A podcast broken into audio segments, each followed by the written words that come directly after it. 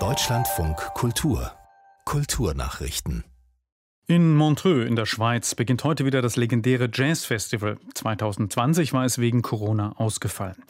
Das 1967 gegründete Event ist einer der größten und prestigeträchtigsten seiner Art. Dabei wird dort längst nicht mehr nur Jazz gespielt, sondern auch Blues, Soul, Rock, Pop und andere Musik. Dietrich Karl Meurer. Direktor Mathieu Chaton schwärmte vorab von einem intimen Festival, das dennoch den typischen Montreux-Charakter habe. Das Zusammenstellen des Programms war eine Herausforderung. So mussten mehrere Musiker aus Großbritannien ihre Auftritte absagen, weil sie noch nicht vollständig geimpft sind und damit die Einreisebedingungen für die Schweiz nicht erfüllten. Künstler wie der italienische Sänger Zucchero oder der Indie-Musiker Woodkid aus Frankreich spielen deshalb Zusatzkonzerte.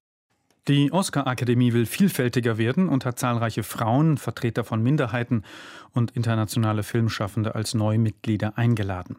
395 Künstlerinnen und Künstler wurden ausgewählt, um künftig bei der Vergabe der Oscars mit abzustimmen. Rund die Hälfte der Einladungen seien an Frauen gegangen. Knapp 40 Prozent der potenziellen Neuzugänge sind wenig repräsentierte ethnische Gruppen.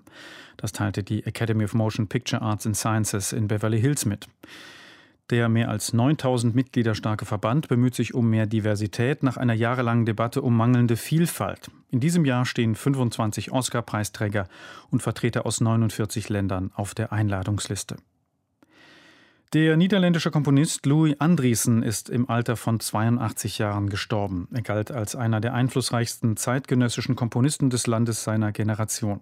Andriessen wurde als Mitbegründer der sogenannten Hager Schule gesehen, einer avantgardistischen Strömung seit Mitte des 20. Jahrhunderts, die sich für eine radikale Erneuerung der klassischen Musik eingesetzt hatte. Winrich Hoppt, künstlerischer Leiter des Musikfestes Berlin, sagte im Deutschlandfunk Kultur zum Tod des Niederländers. Er hat auch lange Zeit sein Komponistendasein so verstanden, dass er auch immer als Ausführender selber sich um seine Musiken gekümmert ist. Er ist raus aus den Konzertsälen gegangen, er ist auf die Straße gegangen, er hat Straßenmusik gemacht mit Jazzmusikern wie Wilhelm Breuker und anderen, hat sozusagen politisch engagierte Musik betrieben, aber auch engagierte Musik, um den Konzertbetrieb zu ändern. Der künstlerische Leiter des Musikfestes Berlin, Winrich Hopp. Das Filmfest München hat begonnen. Zum Auftakt wurde gestern Abend die Krimikomödie Kaiserschmarrn-Drama rund um den niederbayerischen Dorfpolizisten Franz Eberhofer gezeigt. Und zwar gleich in fünf Spielstätten gleichzeitig, um die Gäste mit Abstand unterzubringen. Es sei etwas Besonderes, wieder im Kino zu sein, sagte Festivalleiterin Diana Iljine in ihrer Rede. Bis zum 10. Juli werden 70 Filme aus 29 Ländern gezeigt, darunter 28 Deutschland und 33 Weltpremieren.